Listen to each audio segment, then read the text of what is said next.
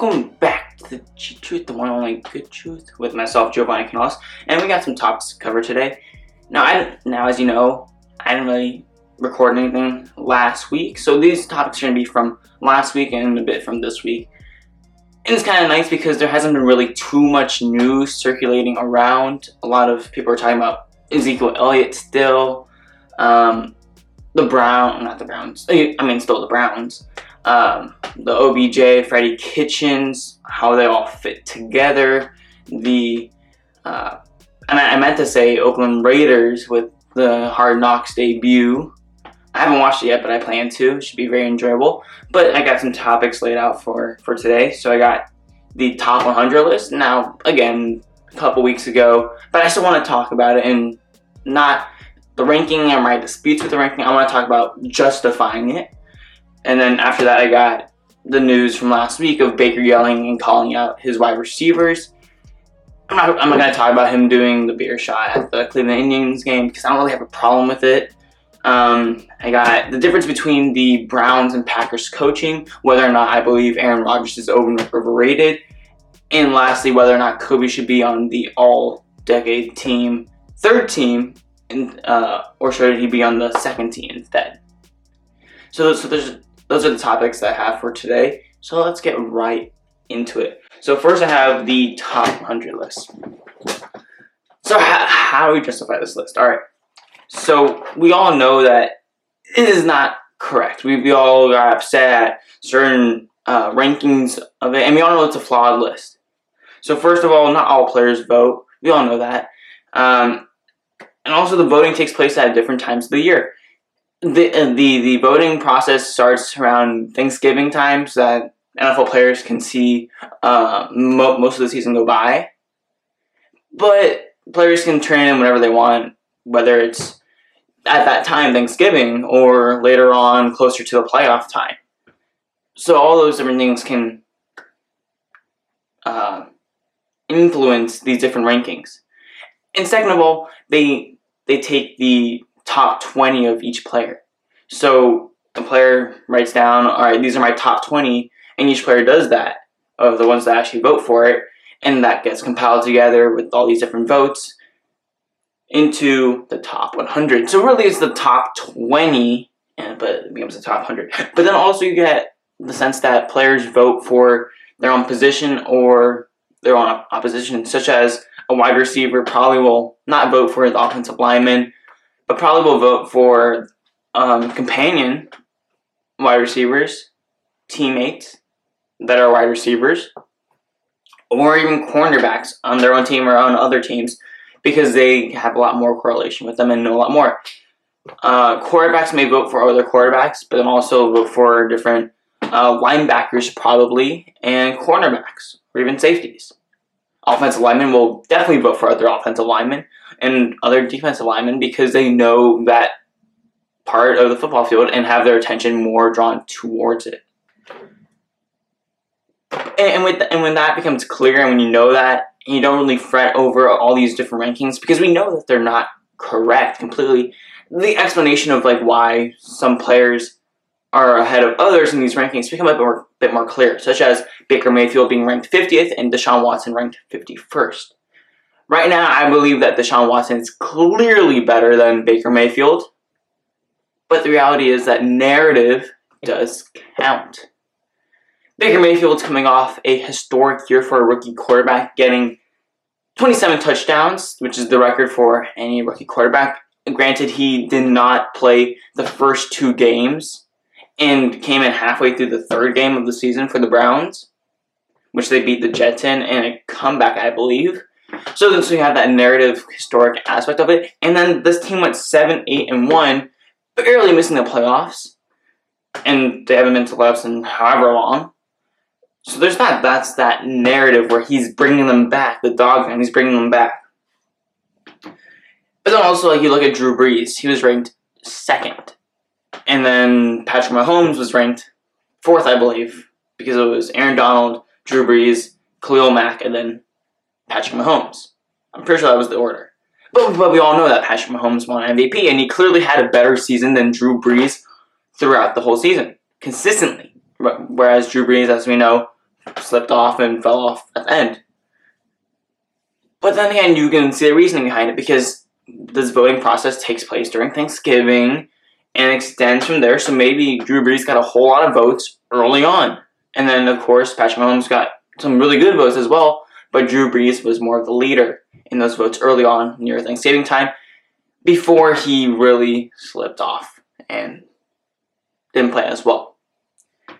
And then also Julian Edelman, I believe he was ranked like 90 something. He was ranked in like 96 or something like that. Does he deserve to be on that list? Maybe. I don't really know, but does it really matter? Because again, the narrative. He wasn't there uh, a couple seasons ago during the, I believe, Eagles Super Bowl. He wasn't there. And we saw that, you know, even though Tom Brady played really, really good, but I wasn't there. Who who is his really number one wide receiver aside from Rob uh, Rob Gronkowski. But I think we all can tell that his play with Tom Brady throughout the season and, and other teams can tell that is his play with Tom Brady is amazing and he's a lot uh, he's a big part of the reason why Tom Brady is successful and the Patriots are successful because he can do anything. Third and ten, he he'll get that ball. He's small, but he can do anything. He can do anything on the football field. So that's probably why he got into the top 100 because of his versatility. But the big picture of it all is don't really worry about where all these rankings are in the top 100. For all we know, Khalil Mack is really number one, and Aaron Donald should be number two, and then should be Patrick Mahomes and then Drew Brees. Maybe maybe that's how that ranking should be. Or maybe it's just Aaron Donald and then Khalil Mack, and you have all these defensive players, or maybe it should be all quarterbacks because of them they're the most valuable. Maybe it should be all that. But we all know it's not perfect. Don't worry too much about the rankings. But the one thing that we do know for sure is that the players that are on this list are some of the best in the league and are the are, are the are the best of the best. They're the best of the de- they're the best of the best, no matter what because they made it onto this list, and they if they didn't make this list, they're still good, but they're not the best of the best. All right. Up next, I got the news of Baker yelling at his wide receivers. Now, two weeks ago, I did a similar topic, but it was with Baker um, doing something else leadership wise. And again, the story gets a lot of um, attention because this is Baker Mayfield with the Browns, and the Browns have a new head coach. Uh, they have a new system. Whether or not Baker will continue to flourish as he did in his rookie year, so a lot of attention gets drawn to it. If it was like Mitchell Trubisky that did this, probably not a lot of attention. But, but let's talk about it. Let's talk about why he yelled at his wide receivers and why he called them out. So, so the story goes that his, that he was it was a scrimmage and he was running out uh, he was scrambling, and what the Browns usually do on a scramble play is they go high, middle, low. High, middle, low. Uh, all across the football field to spread out the defense 10. But what ended up happening is that the receivers didn't do that. They didn't come back to him so that he could make a throw. So they were doing their own thing, freelancing, but not in the way that the Browns wanted them to, to help Baker Mayfield and, and that led to Baker shooing out the wide receivers, saying, and, he talked about it in after after the fact, uh, in in a press conference. He said, "It's just the fact that if we get lazy and let things slide, we need to be open to communicating right now." And most importantly, what he said is, "That's what the good teams do. That's what the good teams do." I'm going to talk about my start on the podcast. I started off, and I, and I believe this has some correlation to what Baker is doing right now. I started off figuring out what type of host am I? Am I going to be like Colin Cowherd, where I'm Mr. Uh, analogies? Am I going to be drawing comparisons here and here and here, like I'm doing right now? Or am I going to be like Nick, uh, Nick Wright, where I have all these analytics, all these stats, all that stuff? Or am I going to be Mr. Storyteller, uh, talking about the narrative, talking about the story of each player? Am I going to be like uh, Shannon Sharpe with all these different weird backstories that, that he talks about of his what, what type of personality am I going to be on camera? But I realized that I can't try to be. I can't be like Stephen A. and just get angry about everything. I can't be like Max Kellerman and have this kind of analytic look at things. I can't be like that. That's not me. So I ended up becoming my own person. I, have to be, I, I found I have to be my own person, and I have to work on that.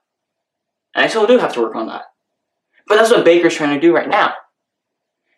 Mind you, this is his first time in training camp with the number ones, with the first strings. Because last year, when he was in training camps, he had to work with the backups, the second string, the third string, yeah, so on, and so on, and so on. Which is why he developed a really good um, timing with Rashard Higgins.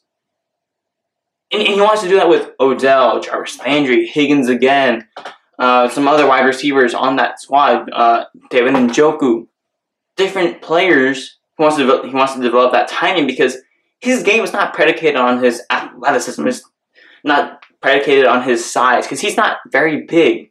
It's more predicated on his skill, his ability to throw the ball, his rocket arm, his precision, his timing, and he needs that timing in order to be great at what he does.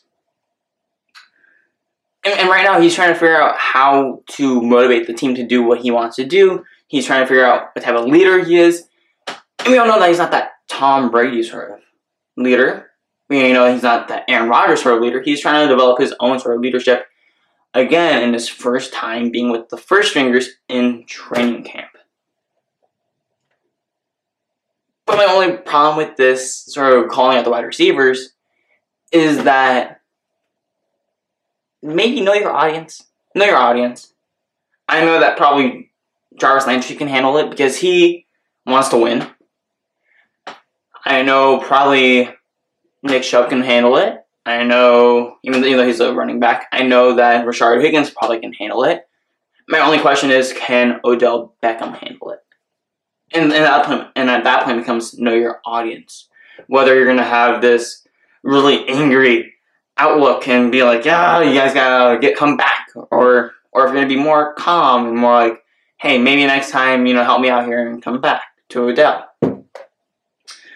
But I think that over, even though it's my question, uh, whether or not Odell can handle it, handle that intensity, I believe it all should be well. I believe that Baker knows Odell, Jarvis, David Njoku, and Chubb well enough, um, and has enough chemistry with them over this past offseason that he can say this stuff to them and they'd be all right with it. And they'd be able to handle it and move on and do it as he says.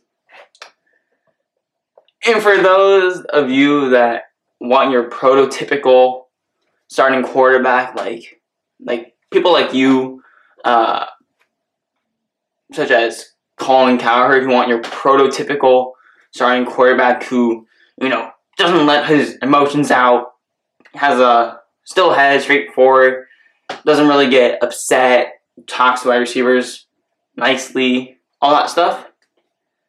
Let me bring you back to 2013 when Tom Brady did the exact same thing, calling out his wide receivers, yelling at them, throwing a fit on the field in 2013 against the New York Jets. Now they did win that game. I believe it was 13 to 10 in 2013. But it was with unexperienced wide receivers and he just expressed frustration. He just he was throwing his arms. He was yelling. Look it up just look up Tom Brady yells at wide receivers against the Jets, and you'll see it. Julian Edelman was there still, and and he did it. He did it. He did all of it. And that's Tom Brady, one of the best leaders in the game, and who we look to as the prototypical leader, what we want our our NFL quarterbacks to be like. And he did that same thing in 2013. Now, of course, afterwards he did lament it and say, "Hey, I gotta have better body language." But but that's kind of what Baker did again by clarifying his intentions by issuing out his wide receivers by saying, "Hey, I just want to make sure that we got the timing down. I just want to make sure that we're not lazy and that we are doing what good teams do and that we can put ourselves in the best chance to win." So I don't, I don't have a problem with him yelling at his wide receivers at all. I understand that he's a different type of leader, and I accept that. I'm not going to try to force him to be someone he's not. And what what he is is great. He is great.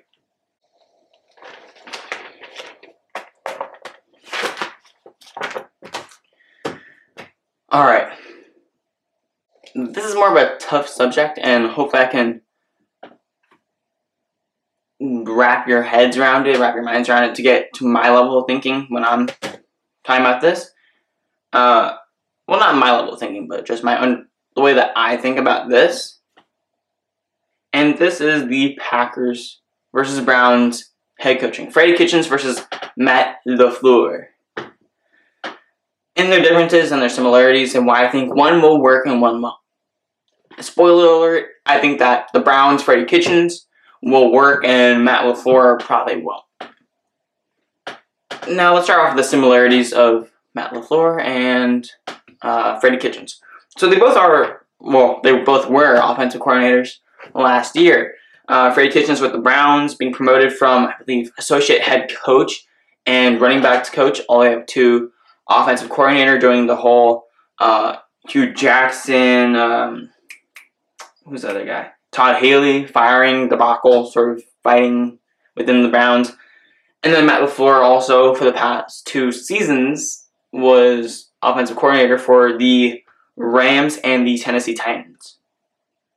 So that's really good. He got to work with Sean McVay, and he also was the main person last year for the Tennessee Titans.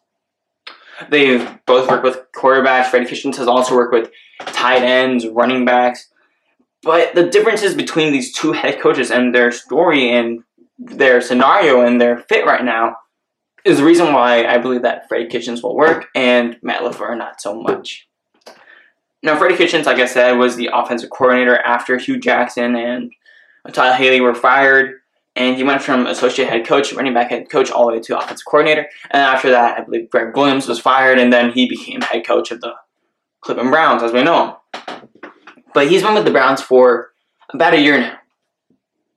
There are all the chaos. He's been with Baker Mayfield. He's been with Nick Chubb. He's been with Jarvis Landry. He's been with the whole team. Myles Garrett. He's been with the whole team. So he knows how they feel. He knows them and they know him. So I believe that at this point they have a good understanding for each other, the team and him. They, they have a good understanding for each other. They have a good amount of communication between them, open communication, and there's a level of trust that they have. Now, I don't know the X's and O's of Freddie Kitchens' offense. I don't know that. But let's be honest, that Browns offense looked much better. Much, much, much better with Baker off the leash, having a bit more control with Freddie Kitchens than with Hue Jackson, who wanted him to, it appeared to me, play shorter, uh, throw, throw the ball shorter, throw it like in the sort of mid-range area, not really taking the chance or risk throwing it deep or letting him just freelance and just go wherever he wants. And with Freddie Kitchens, they ended off the season five and three, including games against or wins against the Falcons and, and the Panthers. Now, of course, analysts will say, "Oh, but they didn't beat any playoff teams." Yeah, the Falcons and Panthers weren't playoff teams, but we all know that they were playoff caliber teams. Especially their defenses were playoff caliber.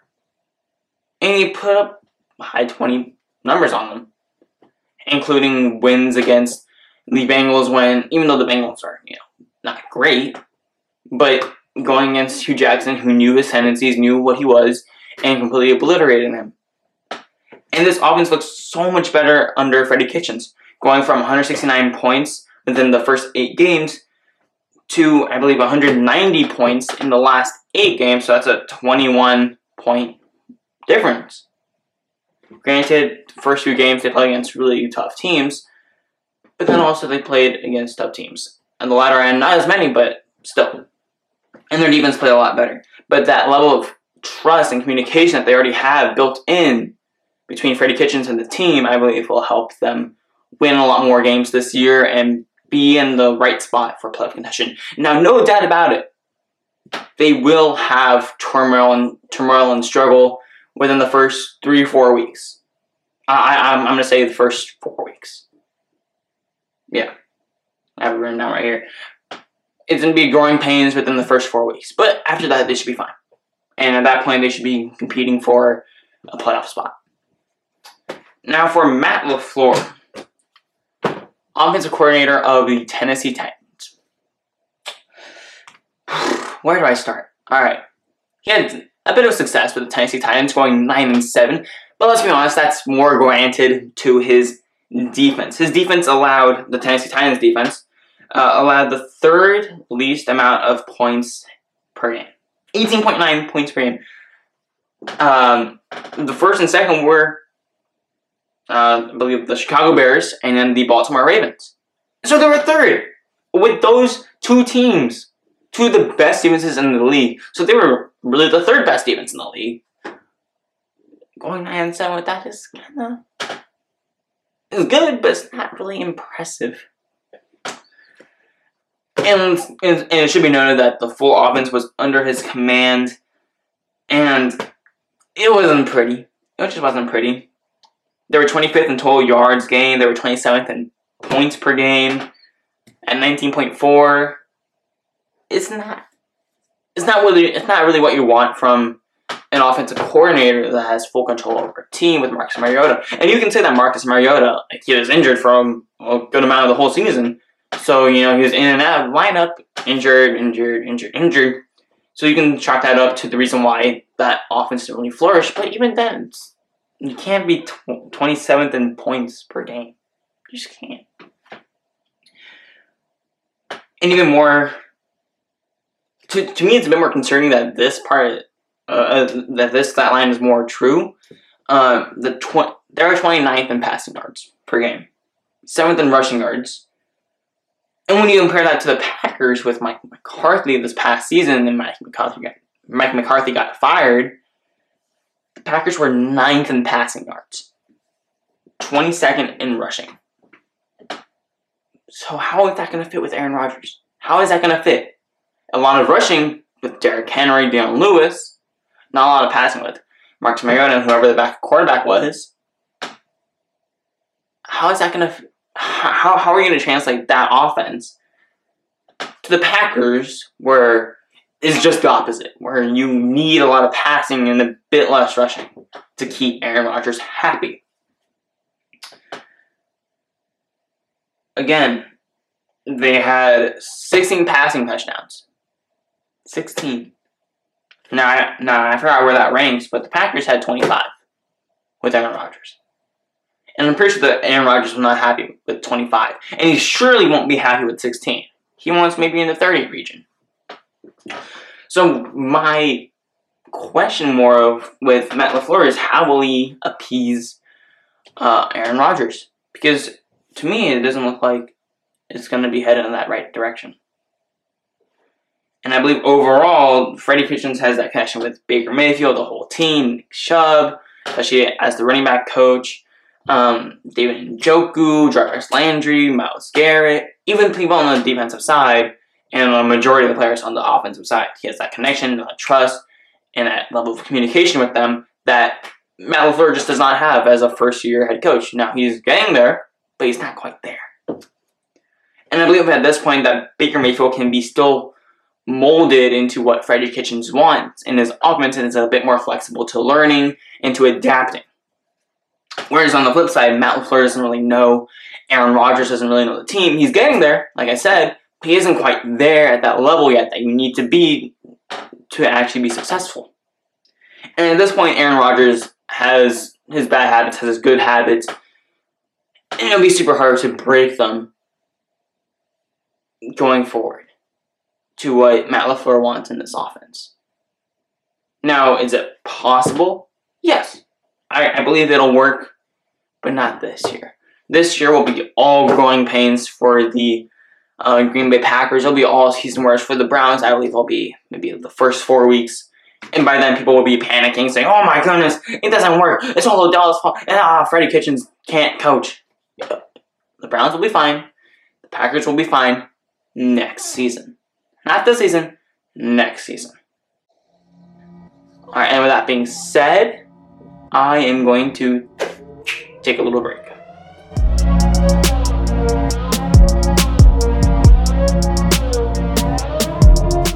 Alright, I am back now refreshed. And we are back to talk about whether or not Aaron Rodgers is overrated and Kobe on the all decade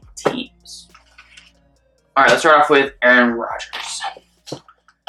So, there was an article, I believe last week, uh, published by Bucky Brooks, who is a former NFL player and NFL scout currently. And he basically said within the first two lines that Aaron Rodgers is overrated. Now, do I believe with that? Do, do I believe that?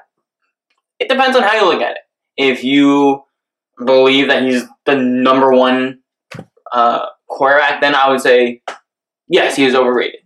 But I don't believe that he's the number one quarterback overall. I believe he's probably top four, top five. He's not top three, maybe fourth or fifth best quarterback in the league right now. But that's me. So I believe, therefore, he is overhyped as viewed by the media or by other people as quote unquote not the GOAT, but the greatest quarterback we've ever seen. In that sense, I believe that he's overrated by the media and, from my perspective, overhyped in general. And, and, and I'm not saying that Aaron Rodgers is bad. I'm not saying that he's bad. I'm not saying that he's decent. I'm saying he's good. He's great, but he isn't the greatest quarterback I've ever seen. He has talent. He is a great quarterback. But he's not the best quarterback ever. To me, does he pass the eye test as a great quarterback? Yes, definitely. Is he a future Hall of Famer? Yes, for sure. But guess what? Talent on that level will, will, will get you the eye test pass, a future Hall of Fame jacket. It will get you all that. But guess what? In the end, intangibles, intangibles, that's what it is, intangibles, get you wins. It, will it'll help you win. It'll get you wins, and, and ultimately wins get you to that goat status. Look at Michael Jordan. He has all he had all the talent.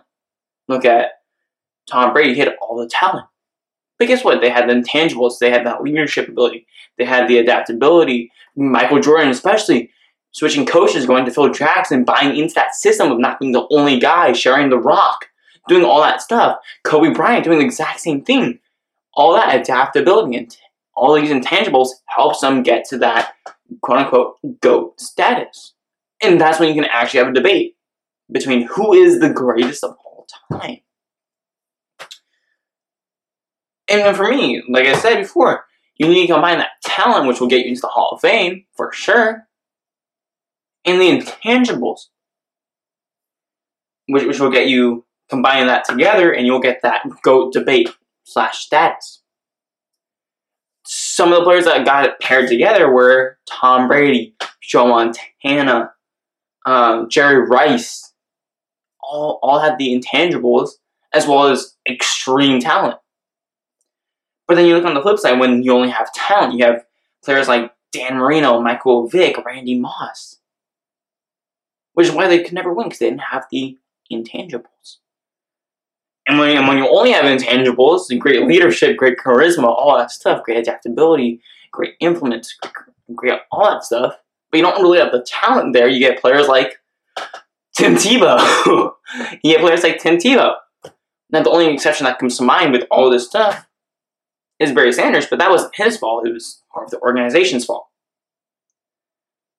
In this case, it's not the organization's fault. It is Aaron Rodgers because he has all the talent in the world. He has had all the pieces for him, but he doesn't have that intangible of adaptability of buying into the system, especially with Matt LaFleur. He's questioning um, joint practices. I don't blame him for that, but that's just who he is. He questions things. He doesn't he's not full on board. He doesn't buy into the system. He doesn't buy into a whole lot of things. But but yet but he's had the pieces to, to be successful. He, he's had a decent uh, defense. The defense has had its moments. This year the defense has been built. Now it's young, but it's been built over the years. So now hopefully it's actually good. Last year wasn't that great, but this year hopefully it's decent or good he on the offensive side, he's had players like Randall Cobb. He's had Davante Adams recently. He's had Jimmy Graham for a bit, and I don't blame him for Jimmy Graham because Jimmy Graham is more of just misused.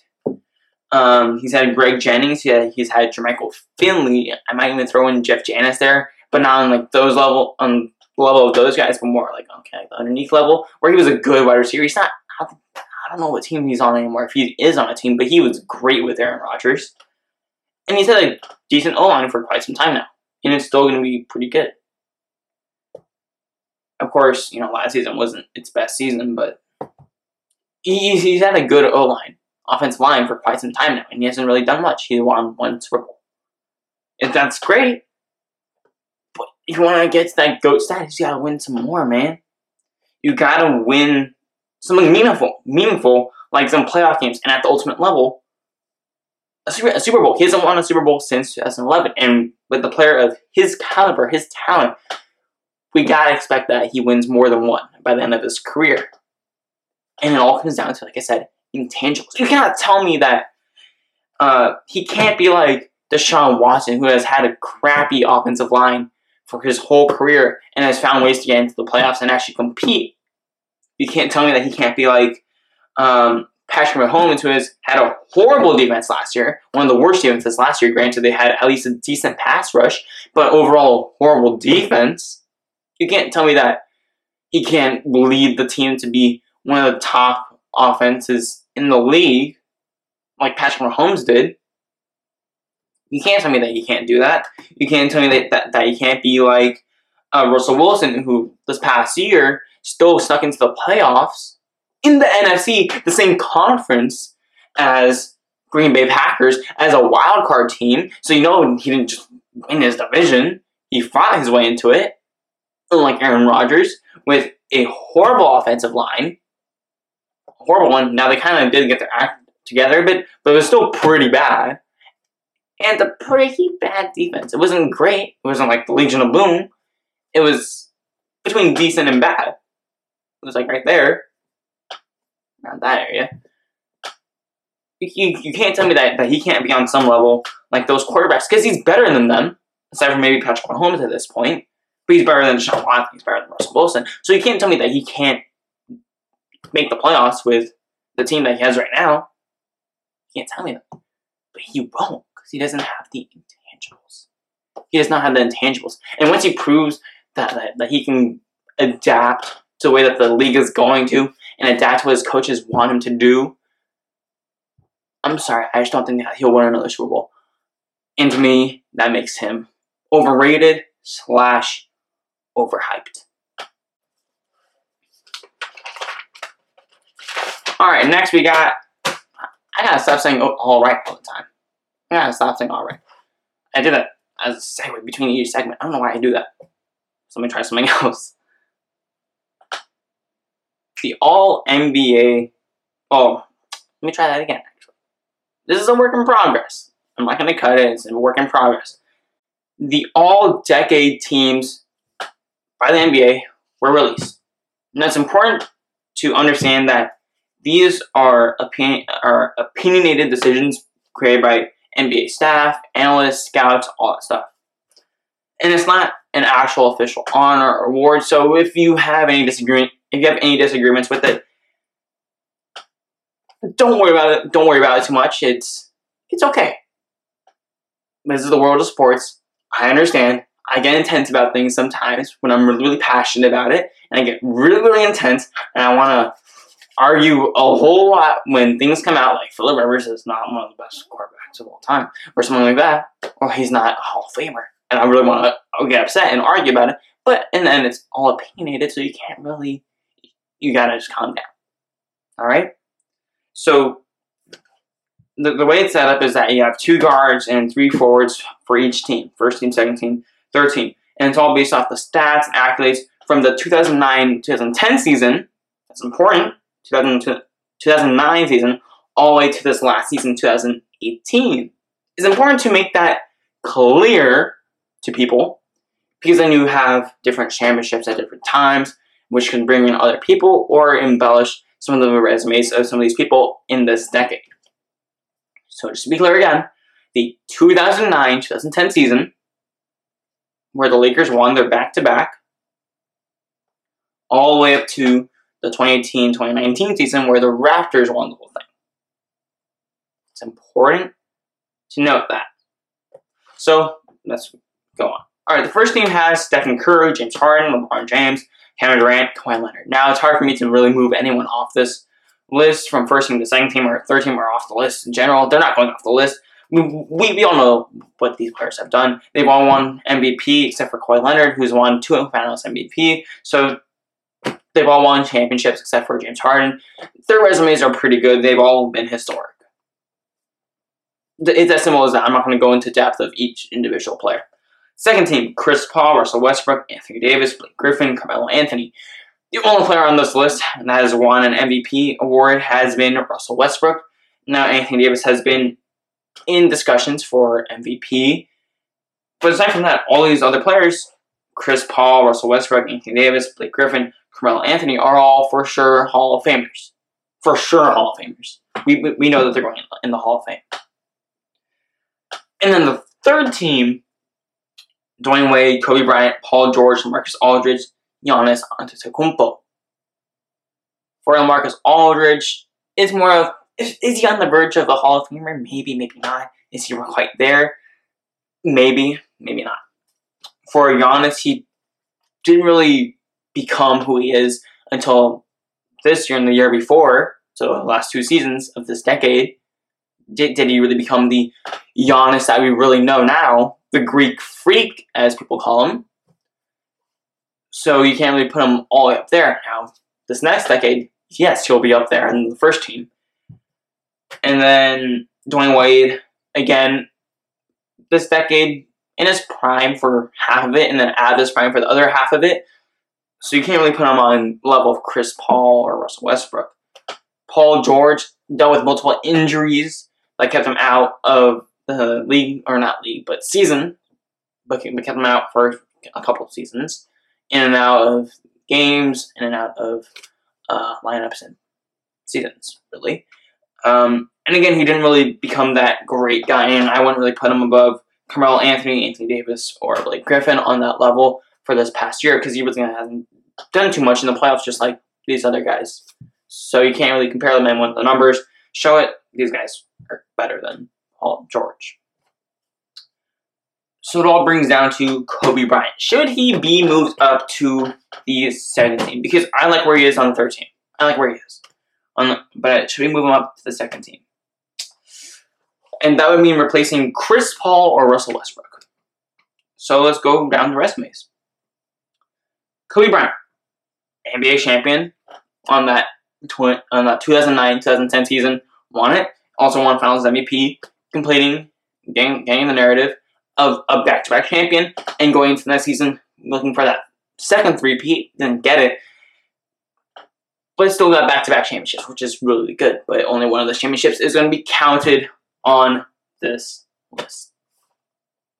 He's a seven-time NBA All-Star for that decade, four-time All-NBA First Team, uh, two-time NBA All-Defensive First Team, uh, and one-time All-Defensive Second Team. He is the youngest to score 26,000 points and then uh, 27,000 points. He's one of seven players uh, at that time to get 25,000 points, 5,000 rebounds, and 5,000 assists. So again, historic. That comes more on the on the end of uh, his career. But let's be real. He really only had a good three to four years where he was Kobe-esque, where he was one of the best players in the league. But then after that, after the 2012 season, it got all derailed by injuries, Achilles injuries, and some other injuries also. And so if a third of the years of the decade are really good and the rest are really bad, it's hard for me to put him up in the second team slot. And, and, that's okay. It becomes more like a Giannis Antetokounmpo situation, except reverse. Giannis had the past two, three years be really, really good. Well, probably past two years and a bit of the third. Uh, be really, really good, but before that, no one really knew him they had an idea of who he was, and we're like, oh, that, that's Giannis, the kid with the really long last name from Greece. But no one paid him much mind, and that's kind of that's kind of the same case with uh, Kobe right here, where just first few seasons of the decade he was amazing, but then after that injuries took him off for the past for the, for, for the next three years, and then he eventually retired and that was the end of Kobe. And then, and then we look at Chris Paul. He was for this whole decade, or majority of this decade, he was regarded as the best point guard in the league until, of course, Stephen Curry stepped in and completely changed the game. And at that point, Chris Paul was like, "Oh, is he the second best or third best or a top five for sure?" And during the time, he's a four-time All-Star, three-time All NBA first team, two-time second team, one-time third team, and then defensively, he was insane, six-time defensive first team and one-time defensive second team, two-time assist leader, four-time steals leader, regarded as one of the best traditional point guards ever. Beat because of his resume during this decade. And then Russell Westbrook, it, it'll be hard to dock him off from the second team to the third team because he's had the MVP this this decade, eight-time All-Star, two-time NBA first team, five-time second team, one-time third team, two-time scoring champion, two-time assist leader, and he's done what no one else has done, which is average a triple double for three years in a row. Yes, you can say that, oh, he's stat padding, but come on, triple double, three years in a row. It's insane nonetheless. So, so do I think that Kobe's numbers, career wise, are better than them? Yes, Kobe by sure, for sure. If, if you're taking it from the career, from from career wise, yeah, first team All NBA career would be probably MJ, Kobe, LeBron or Larry, Tim Duncan, and then Kareem Abdul-Jabbar, or maybe Bill Russell, one of them. Career-wise, but this past decade, Kobe's more on, on the same kind of level of uh, Giannis Antetokounmpo, where it puts him in the 13 because he didn't really play for a majority of the decade. And when he did play, he had half of the time a good season and the other half injuries that really derailed his career at the end. So that being said, no, Kobe does not deserve to does not deserve to be moved up into the All NBA second team or yeah, moved up into the All NBA or All Decade second team. Instead, is right where he should be on the All Decade third team. So that being said, thank, thank you for listening to the G Truth, the one, the one only good truth, with myself, Giovanni Canales. If you're listening to this on Apple, Spotify, or the uh, podcasting app of your choice, please be sure to subscribe or follow, whichever the button right there says. And if you're listening to this on YouTube, be sure to hit that like button and then also subscribe to. And also on YouTube or the podcasting app of your choice, be sure to share with all your friends or your family too. Thank you for listening. Peace.